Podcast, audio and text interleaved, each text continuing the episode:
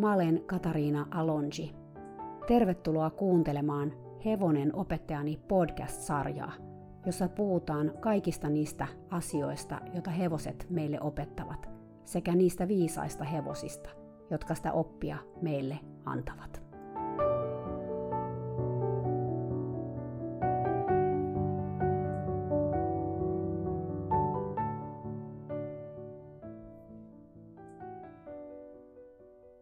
Moikka taas rakkaat kuulijat. Ihan ensimmäiseksi pieni ilmoitusluontoinen asia, eli se, että nykyään tämä podcast on Spotifyn ja iTunesin ja SoundCloudin lisäksi kuunneltavissa myös Suplassa. Eli tervetuloa myös Suplaan kuuntelemaan. Mä haluaisin myös vielä tässä alussa hetkeksi palata edelliseen jaksoon, jossa tosiaan kerroin siitä, miten tein suuren virheen Lilon kavioiden suhteen – Jakson aiheena oli virheet, se syyllisyys, mikä niistä seuraa, ja se, että elämä jatkuu myös massiivisten virheiden jälkeen. Ja koska tämä mun virheeni liittyi hevosen kavioihin, mä puhuin vähän kengättömyydestä. Jakso oli herättänyt aika monissa ihmisissä erilaisia ajatuksia ja tunteita. Eräs tällaisista ihmisistä on kengittäjä Janne Niiranen. Me ei olla Jannen kanssa entuudestaan tuttuja – mutta hän on kerran aikaisemmin mulle viestitellyt kiittääkseen podcastista ja niistä ajatuksista ja tunteista, mitä se on nostattanut. Se on kuulemma tuonut Jannelle erilaista näkökulmaa myös hänen työhönsä kengittäjänä. Tämä viimekertainen jakso kuitenkin meni hänellä tunteisiin vähän eri syystä, ja niinpä hän viestitteli minulle. Mä taisin mainitakin, että hän on siis kengittäjä ammatiltaan, eli tietää kavioista varmasti huomattavasti enemmän kuin minä. Mä luen teille nyt Jannen viestin. Hingunniemessä kengityskoulutus aloitettiin käytännössä lauseella kenkä on luonnoton esine, joka laitetaan luonnolliseen kavioon. Ja tästä lähtien kaikki koulutuksessa pohjautui siihen, että opimme ymmärtämään anatomian ja fysiologian ja kavion toiminnan. Jaksossa tuli joitakin väitteitä, joilla ei mielestäni ole mitään tieteellistä perustaa. Esimerkiksi, että kenkä estää kaviomekanismin toiminnan, ei ole totta – Kenkä naulataan yleensä kolmella ensimmäisellä varvasnaulalla ja takimaiset naulan paikat jätetään käyttämättä, jotta kavion mekanismi pääsisi toimimaan. Samalla kenkä sovitetaan pari milliä kannoilta kavion yli, jotta se pääsee toimimaan kengän pinnalla eikä niin sanotusti luiskahda yli. Kenkä ei myöskään millään tavalla estä verenkiertoa kaviossa, kun se on sovitettu oikein.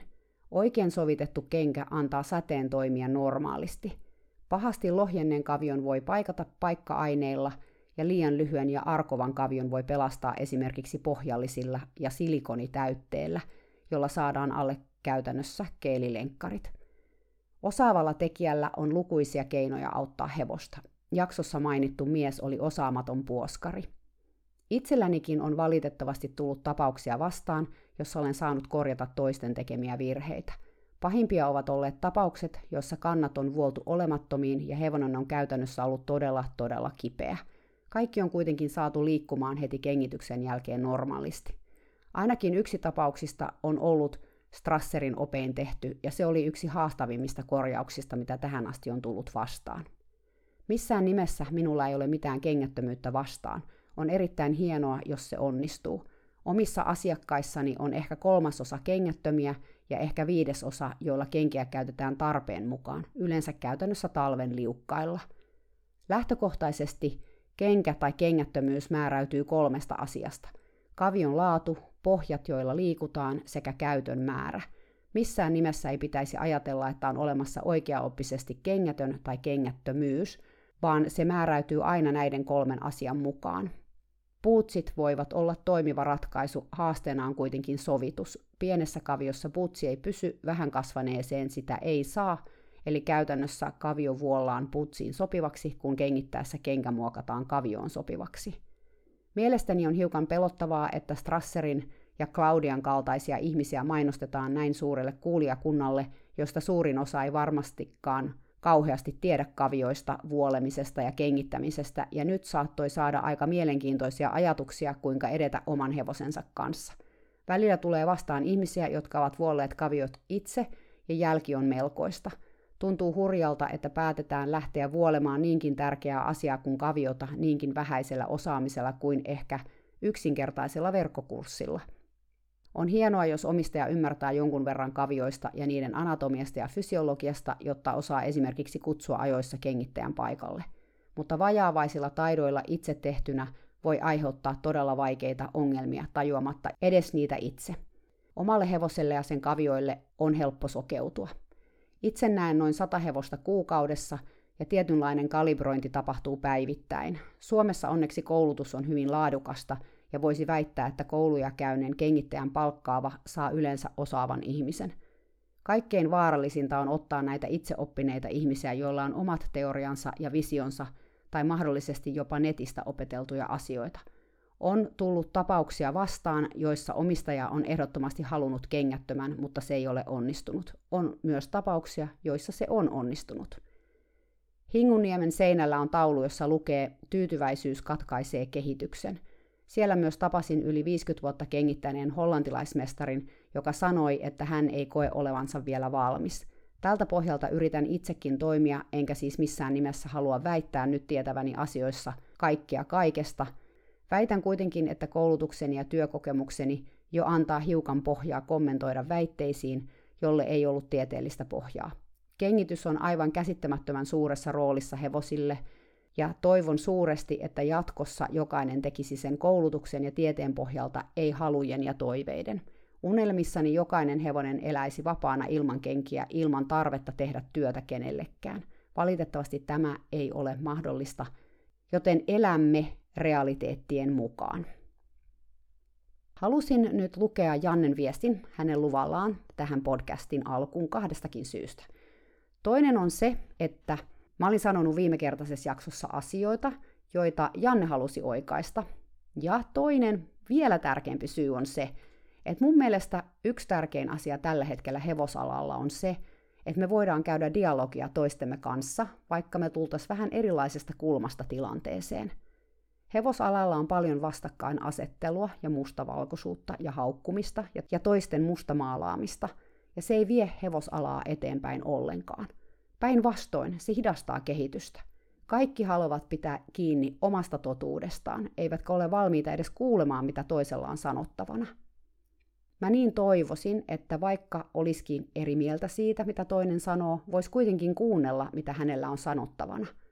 Voi olla, että siitä silloin oppii jotain, jonka avulla voisi tarkastella sitä sen hetkistä omaa totuuttaan vähän eri näkökulmasta – ja joko todeta, että joo, edelleen mä pitäydyn siinä totuudessa, tai sitten sanoa, että kas, taidon vähän muuttaa sitä, mitä ajattelen. Mun mielestä Jannen viesti mulle herätteli sopivasti juuri tällaista ajattelua, ja itse asiassa herättää mussa myös kysymyksiä, mikä on sekin mun mielestä tosi terveellistä. Mä en tarkoituksella lähde sitä edes kommentoimaan, vaan jokainen voi ottaa siitä mukaansa mitä haluaa ilman, että mun ajatukseni vaikuttaa taustalla. Eli toivottavasti tämä puheenvuoro herätti myös teissä ajatuksia ja kysymyksiäkin. Jannen kanssa me vaihdettiin tästä aiheesta vielä lisää viestejä, ja hän sanoi vielä lopuksi mun mielestä aika viisaasti, että olisi niin ihanaa, kun hevosihmiset vois haudata vanhat uskomukset ja oman egonsa ja keskustella yhdessä avoimin mielin ja rakentaa sitä palapeliä parhaalla tiedolla – Hevosethan siinä voittaisi eniten ja olisi niin sen ansainneet. Me todettiin yhdessä, että tämä on se tulevaisuus, jota me rakennetaan omilla tahoillamme, maailma, joissa ei olisi niin valtavia vastakkainasetteluja. Koska kuten mä oon ehkä täällä aikaisemminkin sanonut, kukaan ei tiedä kaikkea ja jokainen tietää jotain. Mä en tiedä missään tapauksessa kaikkea. Ja vaikka jotain ehkä väitän tietäväni, sekin jotain voi olla jo vuoden päästä tai viikon päästäkin mun omasta mielestäni väärää tietoa. Mutta nyt jätetään tämä asia hautumaan ja siirrytään itse jaksoon. Tämänkertaisessa jaksossa mä haluan kertoa teille hevosesta nimeltä Jesse. Jesse tuli mun elämääni Kaliforniassa oikeastaan ihan sattumalta melkein parikymmentä vuotta sitten. Mä valmensin vikellystä ja auttelin tallilla, johon tuli hevosia hakemaan uutta alkua elämään – Mä oonkin tästä paikasta puhunut aikaisemmin täällä podcastissa. Jostain kautta, mä en edes muista nyt mistä, mutta sanotaan nyt, että puskaradiolla oli varmaan tekemistä asian kanssa. Muhun otti yhteyttä nainen, jonka 13-vuotiaalla tyttärellä oli ongelmia hevosensa kanssa. Nainen oli epätoivoinen ja rukoili mua auttamaan. Hän kertoi, että hevonen oli ollut heillä jo jonkin aikaa ja aluksi asiat oli sujunut hyvin, mutta sitten hevonen oli alkanut säikkymään kaikkea, ja kerran tällaisen episodin aikana tyttö oli pudonnut selästä. Hän ei ollut loukannut itseään mitenkään erityisesti, mutta tämän tapauksen johdosta tytölle oli tullut ihan valtava pelko hevosen ratsastamista kohtaan. Hevonenkin oli alkanut käyttäytyä enenevässä väärin vaarallisemmin. He oli hakenut apua usealta valmentajalta, mutta tilanne oli sen kun pahentunut ja nyt tyttö ei suostunut enää ratsastamaan hevosella lainkaan, koska jo sen taluttaminen oli vaikeeta. Joku valmentaja oli hevosella nyt ratsastanut, mutta äiti, joka oli nuorempana itsekin ratsastanut, sanoi, että tämä oli entisestään pahentanut Tamman käyttäytymistä. Nyt se kuulemma vaan juoksi pää ylhäällä holtittomasti ympäri kenttää valmentajan yrittäessä kääriä sitä kasaan varusteilla. Äiti sanoi, että hevonen oli aina ollut sweet thing, tarkoittaen, että se oli ollut kiltti ja suloinen, mutta nyt se oli muuttunut myös aggressiiviseksi, eikä tyttö uskaltanut enää edes hoitaa sitä, riimunkin laittaminen oli pelottavaa. Äiti vihjasi, että perheellä oli vaikea tilanne juuri sillä hetkellä, ja että kaikesta huolimatta hevonen oli todella tärkeä tyttärelle. Äiti oli sitä mieltä, että tilanne oli karannut käsistä ja erilainen lähestymissuunta voisi kääntää kaiken. Hän oli sitä mieltä, että hevonen oli pohjimmiltaan hyvä hevonen, eikä hän halunnut sitä myydä, mutta jo ehkäpä se kuitenkin oli hänen tyttärelleen vähän liikaa. Jos saisin sen parissa kuukaudessa tolkkuihinsa, ehkä siitä vielä tulisi ratsu tyttärelle, ja jos ei, sitten se menisi myyntiin. Sillä se oli todella hyvä hevonen ja hyvä sukuinenkin. Hänkin oli maksanut siitä pitkän pennin. Voisinko mä ottaa hevosen itselleni hetkeksi ratsutettavaksi ja uudelleen koulutukseen? Sitä mä en muista, miksi mä sanoin kyllä. Ehkä koska hän oli valmis maksamaan mulle tästä kaikesta, ehkä koska kun mä kävin katsomassa hevosta, mä näin alitajuisesti, että se oli todella väärin ymmärretty. En mä tiedä, en itse asiassa ihan edes muista, mutta niin Jesse tuli mun elämääni. Jesse oli todella erinäköinen kuin ne vikelyshevoset ja muutkin hevoset, joita mä ratsastelin silloin säännöllisesti. Se oli arabin ja kvartterin sekoitus, siro ja pienikokoinen tamma. Mä en tiedä mikä sen säkä oli, mutta ei se varmaan kovin paljon ollut 150 senttiä korkeampi, eli mun mittakaavassa todella pieni. Väriltään se oli tumman ruunikko ja sillä oli leveä valkoinen laukki päässä – sekä muistaakseni myös kolme valkoista sukkaa. Sen silmät oli erikoisen ilmeikkäät, koska niiden iiris oli normaalia pienempi, eli valkoinen silmämunan näky oikeastaan koko ajan ihan luonnostaan. Siksi se näytti vähän siltä, kun se tarkkailisi sua koko ajan valppaana, mitä se kyllä tekikin. Se oli todella kaunis hevonen, ja kun se tuotiin täyshoitoon Willow Pond Ranchille, se oli silmin nähden hermostunut ja jännittynyt. Se tansahteli riimunarun päässä kuin villihevonen – mutta koska mä olin tottunut vikelyshevosten kokoisiin puoliverisiin, mä en kokenut, että se olisi ollut jotenkin vaarallinen tai pelottava. Jesse oli mielenkiintoinen projekti. Aika nopeasti selvisi, että oikeastaan se ei ollutkaan karsinassa aggressiivinen tai vihanen, vaan lähinnä pelokas. Se oli äärimmäisen herkkä reagoimaan, ja jos teit nopeita liikkeitä sen läheisyydessä, se väisti voimakkaasti, usein kavahtaen taaksepäin. Raippaa se pelkäs todella paljon, silloin sen silmämunat alkoi välähdellä varottavasti – Ratsastaessa se oli todella jännittynyt. Ohjaskontakti sai sen nostamaan pään niin ylös kuin mahdollista. Se todella katteli sua niin sanotusti silmiin yläkautta ihan oikeasti. Ja silloin se singahti myös eteenpäin hirveätä kyytiä. Mutta kun mä istuin vaan hiljaa sen selässä ja pidin pehmeän ohjastuntuman, se rauhoittui todella nopeasti. Silloin se olikin tosi helppo ratsastaa – tai ehkä se vaan tuntui mun mielestä helpolta, koska kuten mä sanoin, mä olin tottunut ratsastamaan isoliikkeisiä puoliverisiä sekä vauhdikkaita täykkäreitä, entisiä laukkahevosia, joten Jesse tuntui pieneltä ponilta niiden rinnalla. Jessillä oli tullessaan käytössä joku tilanteeseen nähden aika raju kuolain, en edes muista mikä, mutta mä vaihdoin sen äkkiä ihan tavalliseen niveleen ja lopulta suoraan kumikuolaimeen – Jesse olisi varmaan ollut myös hyvä kandidaatti kuolaimettomille, mutta siihen aikaan mä en ollut vielä sellaisia kokeillut. Mä en edes muista kauan siihen meni, mutta hyvin, hyvin nopeasti Jesse oli aika lailla mutkaton hoitaa ja ratsastaa, kun hän itse pysyi rauhallisena ja vakaana selässä eikä ottanut ohjasta tukea. Tässä vaiheessa mä laittelin jo vikeltäjeni sen selkään ratsastamaan, ja hevonen meni heilläkin todella kivasti. Omistaja, äiti ja tytär olivat varovaisen innoissaan – he kävi säännöllisesti katsomassa Jessin edistymistä ja tytär pääsi hoitamaan mun kanssa Jessia. Hän kävi myös tunneilla eräällä tallin hevosella, joka oli rauhallinen ja luotettava ratsu. Tyttö oli aika kokematon ratsastaja, kävi ilmi, että hän oli ratsastanut vasta pari vuotta ja ens, enimmäkseen lännen ratsastusta. Englantilainen ratsastus oli tullut mukaan oikeastaan vasta Jessin myötä, ja siksi hänellä oli vielä paljon opittavaa istunnasta, sillä englantilainen satula on todella erilainen istua kuin lännen satula. Hän oli myös itse kasvanut pituutta hyvin paljon viimeisen vuoden aikana, eikä hän täysin vielä hahmottanut omaa kehoaan. Mutta hän edistyi hienosti ratsastuksessa tunneilla mun kollegan Samin kanssa, jolloin hän ratsasti tosiaan sillä tallin hevosella, ei Jessillä. Mä en itse tuohon aikaan ollut vielä kovin tietoinen tunteiden ja energian vaikutuksesta hevosiin. Sanotaan, että se ajatus oli ehkä semmoisessa orastavassa vaiheessa, ja Jessin kautta mä opinkin siitä koko ajan lisää, koska oli paljon asioita, joita mä jäin ihmettelemään. Mä huomasin aika nopeasti, että Jessi oli hyvin erilainen, kun äiti ja tytär tuli vierailulle. Hevonen hermostui silmin nähden tilanteissa, joissa he oli mukana, vaikka ulkoisesti mitään hermostuttavaa ei mun mielestä tapahtunut. Ihan samalla lailla me laitettiin riimut ja talutettiin hoitopaikalle kuin esimerkiksi vikeltäjienkin kanssa. Mutta omistajatytön kanssa Jesse oli aina vähän jännittynyt, valmiusasemissa heti siitä hetkestä lähtien, kun tyttö ilmestyi talliin. Tyttö pelkäsi, se oli selvä, sillä se näkyi munkin silmään hänen käytöksessään – Mulla oli siihen aikaan pari muutakin asiakasta, joilla oli ratsastuspelkoa, ja vaikka mä en vielä ymmärtänyt tunneasioita kovin paljon, mä kovasti yritin heitä haparoiden auttaa tässä asiassa olemalla kannustava ja pitämällä huolen, ettei heiltä vaadittu mitään, mikä nosti pelkoa liikaa.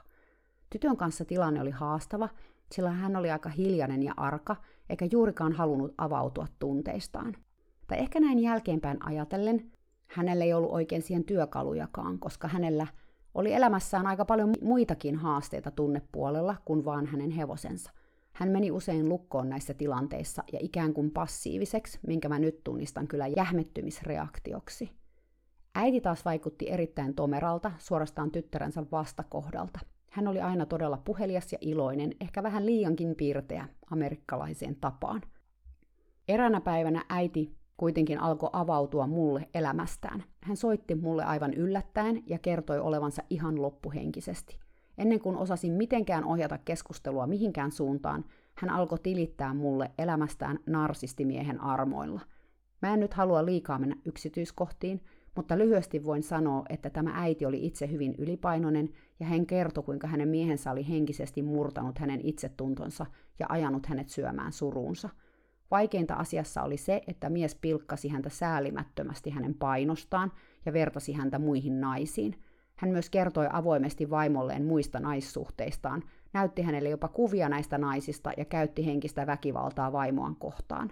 Perheen ainoa lasta, siis tätä tyttöä, jota mä valmensin, mies oli aina kohdellut hyvin, mutta nyt kun hän oli murrosiässä myös saanut lisää painoa, isä oli säälimättömästi käynyt myös tyttärensä kimppuun – hän syytti äitiä tyttären painosta. Nyt nainen oli päättänyt lähteä tämän miehen otteesta ja hakenut avioeroa, mutta siitä hän mies oli raivostunut entisestään ja nyt sitten näytti siltä, että nainen jäisi puille paljaille rahallisesti. Hän ei ollut ollut töissä 15 vuoteen, koska mies ei ollut halunnut hänen tekevän töitä ja koska mies oli ollut hyvin varakas jo heidän tavatessaan. Voitte arvata, että tilanne oli aika paha. Kuuntelin naista ja hänen itkuaan melkein kaksi tuntia – Mä en tiennyt mitä sanoa. Mä olin itse kolmekymppinen nuori äiti, enkä ollut koskaan kuullut muista tarinaa, joka järkytti muakin aika paljon. Mä halusin auttaa tätä naista, mutta mitäpä mä olisin voinut edes tehdä, paitsi auttaa heitä hevosen kanssa. Tässä vaiheessa tyttö alkoi jo ratsastaa Jessillä, mutta sekin eteni todella hitaasti. Jessi oli aina todella jännittynyt tytön kanssa, ja me vietettiin ensimmäiset 15 minuuttia hengitellen ja rauhoittuen ennen kuin me pystyttiin edes aloittamaan tunninpitoa. Tänä päivänä mä osaisin niin paljon paremmin auttaa tätä tyttöä, mutta silloin mä toimin niiden eväiden kanssa, joita mulla oli. Empatialla ja ymmärryksellä pääsee kyllä pitkälle, mutta nyt mä tajuan, miten paljon Jesse reagoi ihan vaan siihen, että tyttö oli valtavan, valtavan ahdistunut – hänen elämänsä oli sekaisin, vanhempien riitainen avioero ja isän pilkka oli murtanut hänet täysin. Ja tämän kaiken hän toi sinne Jessin selkään, herkän ja kaikkeen näkymättömäänkin reagoivan hevosen selkään. Mä muistan, kuinka kerran, kun äiti ja tytär oli tullut taas hoitamaan Jessiä ja ratsastamaan sillä, mä satuin olemaan käytävän toisella puolella olevassa karsinassa toisen hevosen kanssa, kun mä kuulin heidän jutusteluaan – He ei huomannut mua, vaan tuli hevosensa karsinan ovelle, ja kun Jessi nosti päätään ja katsoi heitä, äiti alkoi puhua hevoselle korkealla, värisevällä äänellä. Good girl, Jessie, good girl, everything is okay, everything is okay. Hyvä tyttö Jessie, kaikki on hyvin, kaikki on hyvin. Mä näin, kuinka Jessin silmät muljahti sen päässä ja se pärskähti hermostuneena. Äiti ja tyttö meni Riimun kanssa karsinaan ja koko ajan jatkui tämä puhe. Good girl, Jessie, good girl, everything is okay, everything is okay. Hevonen alkoi hyöriä ja pyöriä heidän ympärillään. Sen pää oli ylhäällä ja se pälyili ympärilleen jännittyneenä, samalla kun sen omistajat yritti saada sille riimua. Mä kattelin tätä kaikkea suu auki. Miksi hevonen oli tuollainen? Kun itse menin sen karsinaan, vastassani oli aina täysin levollinen hevonen. Se ei koskaan käyttäytynyt näin mun seurassani, eikä myöskään vikeltäjien seurassa, jotka myös joskus hakivat sitä karsinasta. Omistajakaksikko sai hevoselle riimun ja tässä vaiheessa mä itsekin tulin käytävälle ja moikkasin heitä. He lähti siitä sitten hoitopaikalle harjailemaan hevostaan, mutta tapaus jäi mun mieleeni. Mä aloin kiinnittämään huomiota tarkemmin siihen, miten hevonen käyttäytyi tytön ja äidin läheisyydessä. Mä huomasin aika pian, että he puhu sille usein tähän samaan sävyyn näillä samoilla sanoilla. Etenkin jos hevonen oli hermostunut, mutta myös silloin kun se ei ollut hermostunut – Tosin kun se oli rauhallinen ja hän alkoi höpöttää näillä samoilla sanoilla, hevonen jännitty silmin nähden.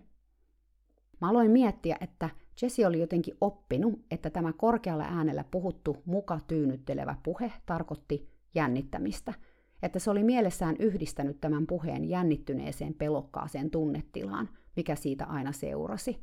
Tai ehkä koko juttu oli alkanut niin, että aina kun hevonen pelkäs, äiti ja tyttö oli puhunut sille näin, ja nyt, vaikka hevonen oli rauhallinen, tämä puhe laukas siinä aina jonkin asteisen pelkoreaktion. Silloin mä en tiennyt yhtään mitään klassisesta ehdollistumisesta. Tai olin mä toki kuullut Pavlovin koirista koulussa biologian tunnilla joskus aikoja aikoja sitten, mutta en mä ollut koskaan oikein tätä asiaa yhdistänyt hevosiin ja siihen, miten ne oppii asioita. Tai ylipäätään kuinka kuka tahansa voi oppia yhdistämään asioita. Klassinen ehdollistuminen tarkoittaa sitä, että johonkin merkityksettömään, neutraaliin ärsykkeeseen yhdistyy eläimelle tai ihmiselle jokin merkityksellinen asia. Eli näiden kahden eri ärsykkeen tai asian välille syntyy mieleyhtymä. Kun ensimmäinen ärsyke esiintyy, ehdollistumisen alainen eläin tai ihminen, koska tämähän siis koskee myös ihmisiä, osaa jo odottaa seuraavaa ärsykettä. Toisin sanoen sitä ensimmäisestä ärsykkeestä tulee toisen signaali. Tätä klassista ehdollistumista tapahtuu siis ihan koko ajan. Ja se on usein, tai ihmistenkin tapauksessa oikeastaan voi sanoa, että yleensä tiedostamatonta, koska se on sekä tahdosta että seurauksista riippumatonta oppimista. Me ei siis usein tiedosteta, että me ehdollistutaan, eikä me voida laittaa tätä oppimista pois päältä, vaikka me haluttais. Jos sä vaikka syöt aina lounaan jälkeen pullaa, sä nopeasti ehdollistut siihen, että lounaan jälkeen tulee pullaa – ja sä alat sitten kaivata sitä pullaa sen lounaan jälkeen. Hevosilla tämä toimii samalla lailla. Hevoset oppii, että heinäkärryn kolina tarkoittaa sitä, että kohta tulee heinää. Litulla oli esimerkiksi oppinut, että aina kun se säikähti jotain ratsastaessa, sitä säikähtämistä seurasi suusta vetämistä ja raipan iskuja. Joten kun se säikähti jotain, se sen jälkeen lähti noin sekunnin viiveellä pakoon ratsastajaa. Nämä ehdollistumat voi myös yleistyä – tarkoittaen, että ne asiat, jotka muistuttaa sitä alkuperäistä ärsykettä, voi saada myös aikaan sen saman reaktion, minkä se alkuperäinen ärsyke saa. Hyvä esimerkki tästä on koe, joka tehtiin sata vuotta sitten, eli vuonna 1920. Tässä kokeessa käytettiin alle vuoden ikäistä lasta, jonka nimi oli Albert, ja siksi tämä koe tunnetaankin nimellä Pikku Albert – Silloin sata vuotta sitten tällaisia ihmiskokeita tehtiin kyllä kauheasti ajattelematta seurauksia. Ennen koetta tälle Albertille annettiin erilaisia asioita, kuten kani tai rotta tai pumpulia. Tämä lapsi, Albert, ei pelännyt mitään näistä, vaan päinvastoin oli niistä kiinnostunut ja halusi leikkiä niillä. Sitten tehtiin koe, jossa Albert laitettiin huoneeseen ja sille annettiin sinne huoneeseen valkoinen rotta. Kun Albert yritti koskettaa tätä rottaa, lapsen takana aiheutettiin todella kova ääni, jota lapsi säikähti niin paljon, että alkoi itkeä. Tätä sitten toistettiin pari kertaa, eli aina kun lapsi yritti koskea rottaan, aiheutettiin tämä ääni, joka säikäytti sen lapsen. Kun sitten tämän kokeen jälkeen lapsen lähelle tuotiin valkoinen rotta, Albert tuli tosi stressaantuneeksi ja alkoi itkeä peloissaan. Eli vaikka Albert oli alun perin reagoinut siihen ääneen, nyt hän reagoi rottaan, jota oli yrittänyt koskea, kun se pelottava ääni kuului. Myöhemmin sitten huomattiin, että tämä Albertin rottapelko yleistyi, eli lapsi pelkäs monia muitakin karvasia asioita, kuten kaneja, koiria ja jopa esimerkiksi joulupukin valkoista partaa, vaikka näitä ei ollut ollut mukana siinä kokeessa. Hyvä uutinen on nyt se, että vaikka tällainen ehdollistuma olisi kerran syntynyt, se ei ole välttämättä ikuinen. Jotta tämä ärsykkeiden yhdistäminen jatkuisi, niiden pitäisi esiintyä yhdessä melkeinpä joka kerta – Eli se eka ärsyke siis tavallaan ennustaa sitä toista asiaa, ja jotta se voisi sen tehdä, niiden kahden asian pitäisi esiintyä yhdessä aika lailla jatkuvasti. Esimerkiksi Lilon tapauksessa mä uudelleen koulutin sen siihen, että jos se säikähti ratsastaessa jotain, sitä ei vedetty suusta tai lyöty raipalla. Mä tein sen niin, että ensinnäkin vaihdoin sille ne kuolaimettomat suitset, ettei sillä ollut suussa kuolainta, johon se reagoi näissä tilanteissa voimakkaasti. Ja myöhemmin tosiaan selvisi, että sillä oli kipua aiheuttavia vaurioita suussa, joten se oli varmasti tuntenut aina paljon kipua, kun sitä vedettiin suusta. Lisäksi mä en tietenkään myöskään lyönyt sitä raipalla, kun se pelästyi jotain. Aluksihan tämä kaikki oli tosi vaikeaa, koska kun Lilo pelästyi jotain, se sekunnin päästä meni pakoreaktioon, koska se odotti sitä seurausta, eli suusta vetämistä ja lyömistä. Mutta koska oli tärkeää, ettei näitä tulisi, mä tein niin, että kun se säikähti, mä heitin ohjan löysäksi ja otin sitä nopeasti harjasta kiinni, että mä pysyin kyydissä, kun se lähti lataamaan pitkin maneesia tai kenttää peloissaan. Me mentiin välillä aikamoista kyytiä, mutta oli tosi tärkeää olla estämättä Liloa juoksemasta, koska mä halusin purkaa tämän ehdollistumisen. Ehdollistuma ei häviä heti, vaan se heikkenee pikkuhiljaa ja sitten katoaa kokonaan. Tätä sanotaan sammumiseksi. Tämä on oikeastaan sellaista poisoppimista, eli opitaan sen vanhan käytöksen tilalle jotain uutta. Näin kävi Lilonkin tapauksessa, eli jos se säikähti jotain ääntä maneesissa, se aluksi tosiaan lähti lataamaan paniikin vallassa pitkin maneesia. Kun suusta ei vedetty tai sitä ei rankaistu raipalla, tämä käytös alkoi hiipua. Se juoksi lyhyemmän matkan eikä niin kovaa. Lopulta se vaan astui askeleen sivuun tai jännitty yllättävästä äänestä, mutta ei enää lähtenyt juoksemaan. Mutta palataan Jessi Tammaan. Kun mä olin huomannut tämän hevosen reaktion äidin ja tyttären tyynnyttelevään puheeseen, Mä päätin kokeilla, reagoisiko hevonen tähän puheeseen, jos mä tekisin sen myös. Eränä päivänä, kun Jesse oli karsinassa syömässä pahaa aavistamatta päiväheiniään, mä menin sen karsinan ulkopuolelle ja matkien omistajien puhetyyliä mahdollisimman tarkasti aloin puhua hevoselle. Good girl, Jesse, good girl. Everything is okay, everything is okay. Hevonen nosti pään ylös heinistä ja sen silmämunat välähti ja sieraimet laajeni. Se katsoi mua epäluulosen ja ehkä vähän epäuskosenkin näköisenä. Me jatkoin puhumista. Good girl, Jessie. Everything is okay. Hevonen pyörähti karsinassa ympäri, sen häntä nousi. Ei ole todellista, mä ajattelin. Sehän oikeasti reagoi tähän hermostumalla. Näin mä opin ihan konkreettisesti, mitä on klassinen ehdollistuminen. Joskus ihmiset kertoo, että kun heidän hevostaan jännittää maastossa, he laulaa hevoselle – Mä kysyn silloin usein, että laulatko muuten aina samaa laulua ja laulatko aina vaan, kun hevosta jännittää. Koska jos sä aina laulat päivänsädettä ja menninkäistä, kun sun hevonen on hermostunut, hevonen alkaa pian yhdistää juuri sen laulun siihen tunnetilaan. Sä voit saada sun hevoses jännittymään vaan laulamalla päivänsädettä ja menninkäistä. Kannattaa siis laulaa myös silloin, ja etenkin silloin, kun hevonen on rauhallinen, ja ehdollistaa se siihen lauluun positiivisella tavalla – sitten kun se hevonen joku kerta jännittää, sä voit saada sen rauhoittumaan laulamalla sitä laulua, jota on aina laulettu, kun hevonen on rento. Monimutkaisia asioita nämä, mutta toisaalta kun ne ymmärtää niin kovin selkeitä. Hevonen oppii meidän seurassa koko ajan asioita, myös silloin kun me ei varsinaisesti mitään sille opeteta tai ainakaan tiedetä opettavamme. Jessin omistajille mä annoin tehtävän olla hevosen kanssa hiljaa, kun he puuhaili sen kanssa – Sepä se ei ollutkaan helppo tehtävä ollenkaan, sillä myös he oli ehdollistunut siihen omaan puhumiseensa. Tilanne oli myös todella vaikea tytön ja hevosen välillä, koska Jesse heijasteli niin voimakkaasti tytön ahdistusta. Mä en oikein edes ymmärtänyt sitä täysin silloin, koska mä en tiennyt vielä, miten paljon meidän tunnetilat voi vaikuttaa hevosiin. Perheessä tilanne oli todella vaikea ja äiti soitteli mulle yhtenään ja purki sydäntään. Mä olin yhtäkkiä joutunut hänen terapeutikseen, enkä mä tiennyt mitä tehdä asian suhteen. Lisäksi perheen isä oli päättänyt, ettei enää maksaisi penniäkään tytön ratsastusharrastusta. Hän oli itse tennispelaaja ja hän halusi tyttären myös pelaavan tennistä. Tytär olikin pelannut isänsä mieliksi, mutta paljasti mulle, ettei tennis ollut hänen lajinsa ollenkaan, sillä siinä piti olla nopea ja urheilullinen, eikä hän kokenut olevansa sitä.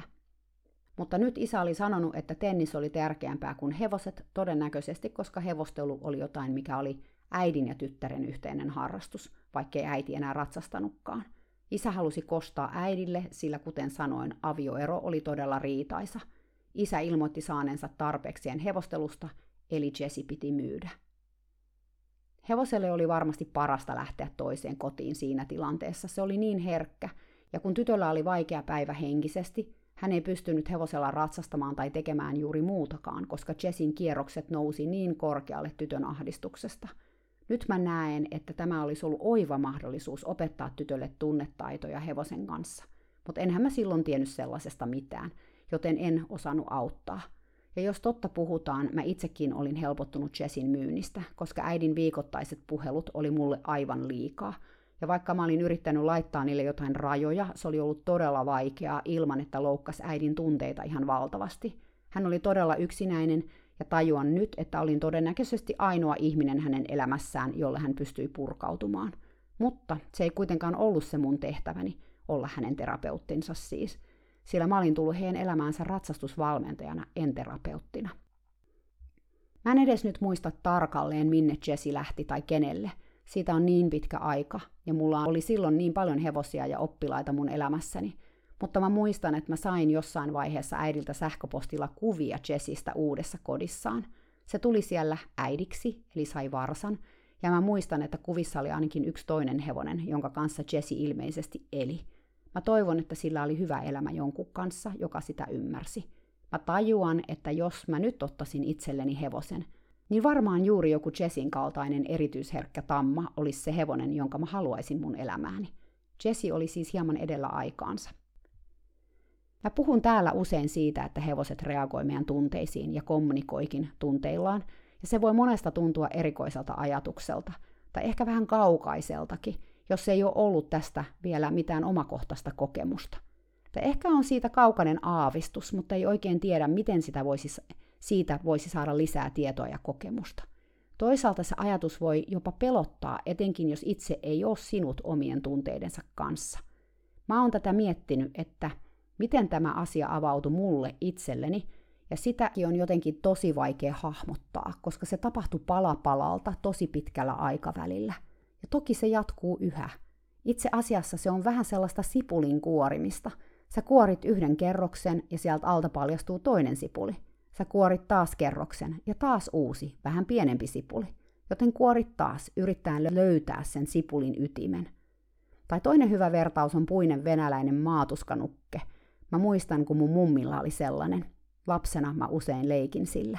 Nukke oli ontto, ja kahdessa osassa, ja kun sä otit ne osat erilleen, siellä sisällä oli toinen nukke. Ja taas sä avasit sen nuken, ja sen sisällä oli kolmas nukke, ja neljäs, ja viides, ja kuudes. Jossain vaiheessa men, meinas mennä oikeasti usko, kun ne nuket vaan pieneni ja pieneni, ja aina sä ajattelit, että nyt tän täytyy olla se viimeinen nukke. Ja eipä ollutkaan, sisältä löytyi vielä pienempi. Niin sellaistahan tämä hevosten ja omien tunteiden ymmärtäminen on – että siinä on monia kerroksia, ja aina kun sä luulet, että sä oot päässyt sen asian ytimeen, tulee vielä uusi kerros.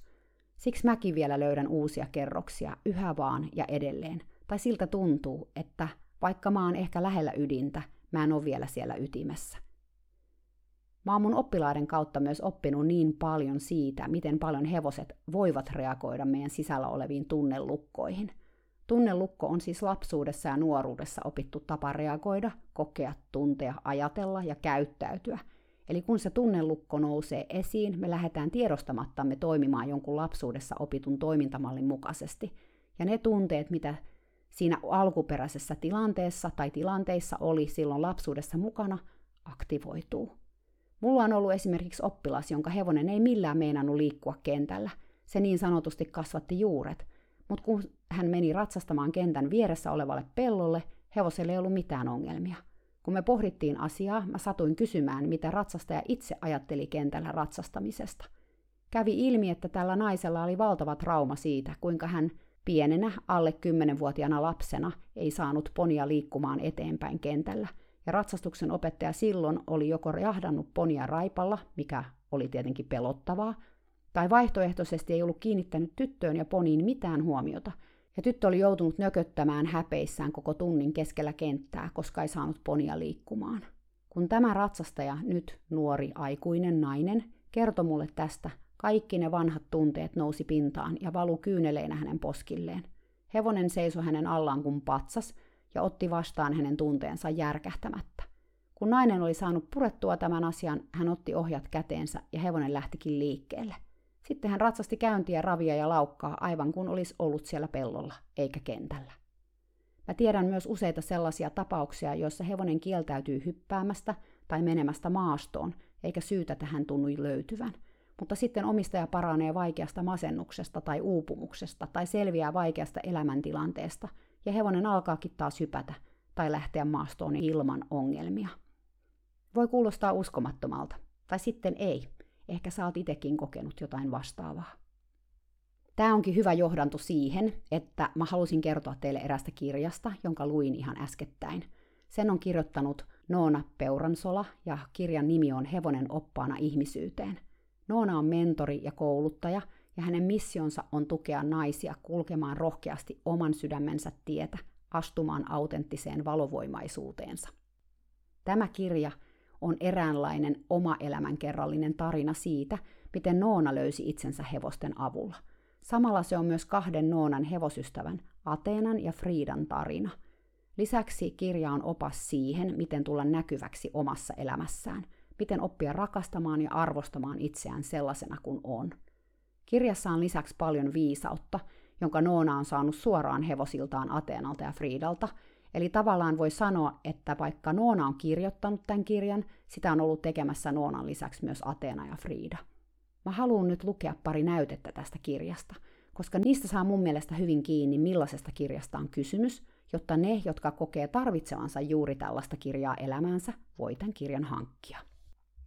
Ensimmäinen kohta on sivulta 36, ja sen luvun otsikko on Hevosen käyttötarkoitus.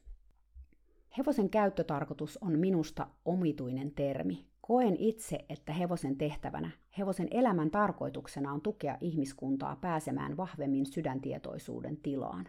Tilaan, jossa myötätunto ja kumppanuus ohjaavat ihmisen sekä hevosen välistä suhdetta. Meidän tehtävämme ihmisinä on oppia hevosilta, ihmisyydestämme ja hevosesta herkkänä äärimmäisen viisaana eläimenä. Ja meillä on vielä paljon opittavaa. Kuinka voimme selkeämmin nähdä, että meidän tai hevosen ei tarvitse varsinaisesti tehdä mitään riittääksemme? Meidän tai hevosen ei tarvitse puskea, suorittaa, kilpailla tai tuottaa rahaa ollaksemme arvokkaita. Meidän ei tarvitse ansaita rakkautta millään tavoin. Kun tiedostamme, että aito kumppanuussuhde meidän ihmisten ja hevosten välillä voi syventyä vain molemminpuolisessa kunnioituksessa ja luottamuksessa, vapaudumme – kun ymmärrämme luopua valtapeleistä, halusta hallita tai kontrolloida, eheydymme. Kun opimme, että kädet ovat sydämemme jatke ja opettelemme kuuntelemaan käsillämme, kuulemme todella. Kun oivallamme, että todellinen syvätieto on älyn ja egon tuolla puolen ei-tietämisen tilassa, viisastumme. Tämä kysyy nöyryyttä ja uskallusta näyttää itsensä pelkoineen kaikkineen. Usein esimerkiksi väkivaltainen käytös juontaa juurensa nimenomaan pelosta – Pelko nostaa vihan ja viha peittää pelon. Viha on pelon suojatunne. Kun meidät ihmiset on kasvatettu reipastelun kulttuuriin, se kostautuu erityisesti vuorovaikutuksessa hevosen kanssa. Hevonen aistii pelkomme. Tämä ei itsessään ole ongelma. Ongelmia tulee silloin, jos tietoisesti tai tiedostamattamme yritämme peittää pelkoamme, sillä hevonen aistii epäsuoran viestintämme, sen, että tunteet, energia, kehonkieli, sanat ja teot ovat ristiriidassa keskenään. Hevonen herkkänä eläimenä luonnollisesti reagoi tähän, ja sitten kenties syytämme hevosta lainausmerkeissä vaikeaksi tai temppuilevaksi. Vaikka pohjimmiltaan vastuu on meidän, kyse on ristiviestinnän aiheuttamasta epäluottamuksesta. Pahimmillaan tämä voi olla ikävä noidankehä.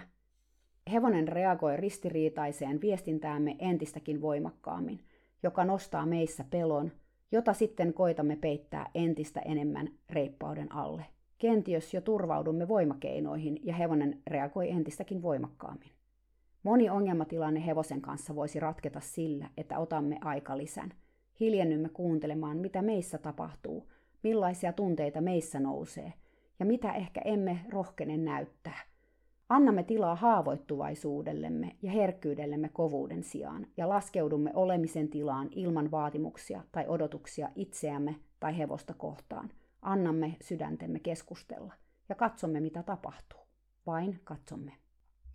Toinen kohta, jonka aion lukea, on sivulta 117, ja tämä on luku, jonka otsikko on Hevonen, joka näytti tien. Rummutan ja rummun kumea ääni värähtelee syvällä soluissa asti. Nuori nainen makaa lämpimällä hiekalla ja Frida, nuorempi tammani, seisoo hänen vierellään. Vanhempi hevosistani on siirtynyt sivummalle ikään kuin varmistamaan, että kaikki sujuu hyvin – Hetken päästä Frida alkaa hellästi koskettaa naista turvallaan. Lonkan kohdalla hevonen pysähtyy, painelee lonkkaa lempeästi ja sitten taas pysäyttää liikkeen. Sama toistuu uudelleen. Pysähdys, painelu, pysähdys. Me muut seisomme täysin liikahtamatta, huikaistuneina tuosta hetkestä. Rohkean naisen ja nuoren tamman kohtaamisessa on jotain niin kaunista ja puhdasta. Se tuntuu hyvin voimakkaasti meissä jokaisessa. Hevonen jatkaa keskittymistä lonkkaan. Paljon tunteita alkaa vapautua ja puhdistavat kyyneleet virtaavat naisen poskille. Liikutuksen aalto pyyhkäisee kaikkien läsnäolijoiden läpi, ja tuskin yhtään silmäkulmaa on kuivana. Tuo hetki on jotain niin uskomatonta ja koskettaa meitä jokaista sydänjuuriaan myöten. Hetken päästä Frida tuuppaa hoidettavansa hellästi kyljelleen sikioasentoon, edelleen huomio tiiviisti keskitettynä lonkan alueelle – lisää puhdistavia kyyneleitä. Lopulta tamma huokaisee ja jää seisomaan levollisesti naisen vierelle. Tuon kohtaamisen aikana hevonen näytti meille jotain sellaista, mitä me ihmiset emme vieläkään tunnu ymmärtävän tai emme ehkä uskalla ymmärtää. Kuinka suunnaton kyky hevosilla on tukea meitä matkalla itseemme. Se, miten Frida auttoi tuota nuorta naista, on jotakin sellaista, mistä me ihmiset voimme ottaa mallia. Tamma ei yrittänytkään korjata mitään, muuttaa mitään, vaan oli puhtaasti läsnä. Kun jaoimme kokemuksiamme, nainen kertoi, kuinka hevosen hoitamaan lonkkaan on asennettu tekonivel ja että kipu on jokapäiväinen vieras hänen arjessaan.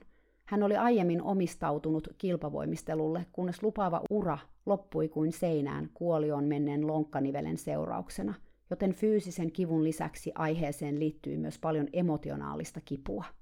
Illalla sain naiselta viestin, jossa hän kertoi, että hänen lonkkaansa ei pitkästä aikaa koske ja että koko lonkan alue on huomattavasti parempi. Friidan ja tämän upean nuoren naisen kohtaaminen avasi entisestään tietoisuuttani hevosen huikeita kykyjä kohtaan, ja kuinka samankaltaiset heidän tarinansa olivatkaan. Nuoret lupaukset, joilla molemmilla oli vahva suorittajatausta, ja joiden urat päättyivät äkisti. Erityisen kauniin kyseisestä kohtaamisesta teki se, että Frida näytti samalla selkeästi olevansa valmis astumaan siihen potentiaaliin, jonka tiesin hänessä olevan. Meillä hevonen on sessioissa vapaana, ja hän voi aina valita, haluaako tulla mukaan vai ei. Hevosella on myös mahdollisuus koska tahansa poistua tilanteesta. Aiemmin Frida itse tarvitsi tukea omassa prosessissaan, eikä todellakaan halunnut osallistua.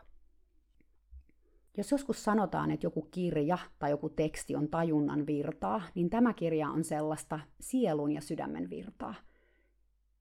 Noonan kirja ei välttämättä ole ihan kaikille, sillä kirjassa on jonkun mielestä ehkä aika radikaalejakin ajatuksia siitä, millainen meidän suhteemme hevosiin voisi ja tai tulisi olla. Noona muun muassa ehdottaa, että näiden nykyaikaista ratsastuskoulujen sijaan meillä pitäisi olla toisenlaisia kouluja, joissa opitaan olemaan hevosten kanssa ystävyyssuhteessa, mikä mun mielestä on aivan ihana ajatus. Lisäksi monet Noonan ajatukset saattavat haastaa lukijaa ajattelemaan hevosista eri lailla kuin valtavirta ajattelee. Hän kysyy ja käsittelee vaikeitakin kysymyksiä, kuten mitä tapahtuisi, jos tavoitteena ei olisi enää hyötyä hevosesta millään tavoin. Koska totuushan on, että hevoset ovat meille ihmisille hyötykappaleita. Jos kiinnostuit tästä kirjasta, kannattaa hankkia käsiinsä se. Se löytyy kirjaston lisäksi netistä myytävänä esimerkiksi Noonan omien sivujen lisäksi Adlibriksestä, Bukista, suomalaisesta ja niin edelleen. Jos haet kirjaa nimellä Hevonen oppaana ihmisyyteen tai kirjailijan nimellä Noona Peuransalo, ja siis Noona yhdellä olla, niin varmasti löytyy. Että tällainen jakso tällä kertaa. Varmasti kaikenlaisia ajatuksia herätti. Mä en voi uskoa, että syksy on jo näin pitkällä. Mulla alkaa ensi viikolla tämän vuoden viimeinen verkkokurssi, joka on tarkoitettu niille, jotka jännittää ja tai pelkää ratsastaessa tai hevosten kanssa. Eli jos olet sellaiselle kurssille halunnut mukaan, kannattaa ottaa yhteyttä ja ilmoittautua. Seuraava kurssi onkin sitten vasta ensi vuoden puolella. Istuntaverkkokursseja tulee kuitenkin vielä marraskuun alussakin, sitten nekin jää joulutauolle. Ne kurssit kyllä jaksaa yllättää, koska kun puolitoista vuotta sitten lähdin niitä ryhmiä verkossa vetämään, en ollut ihan varma, miten ratsastusta voisi opetella virtuaalisesti, mutta näköjään sitäkin voi. Ihanasti eräs verkkokurssilainen sanokin tällä viikolla, kun hänen kanssaan puhuin, että jos hevoset sais valita, kaikki ihmiset kävis tämän istuntaverkkokurssin. Se oli kyllä paras palaute ikinä, koska vaikka mä haluankin auttaa tietenkin myös teitä ihmisiä, hevosten auttaminen on kyllä mun sydäntä todella, todella lähellä, kuten olette ehkä arvannut. Mutta nyt on ehkä aika lopettaa vihdoinkin tämä jutustelu. Ihanaa viikonloppua teille kaikille. Olkaa ystävällisiä hevosillenne ja tietenkin itsellenne. Moikka!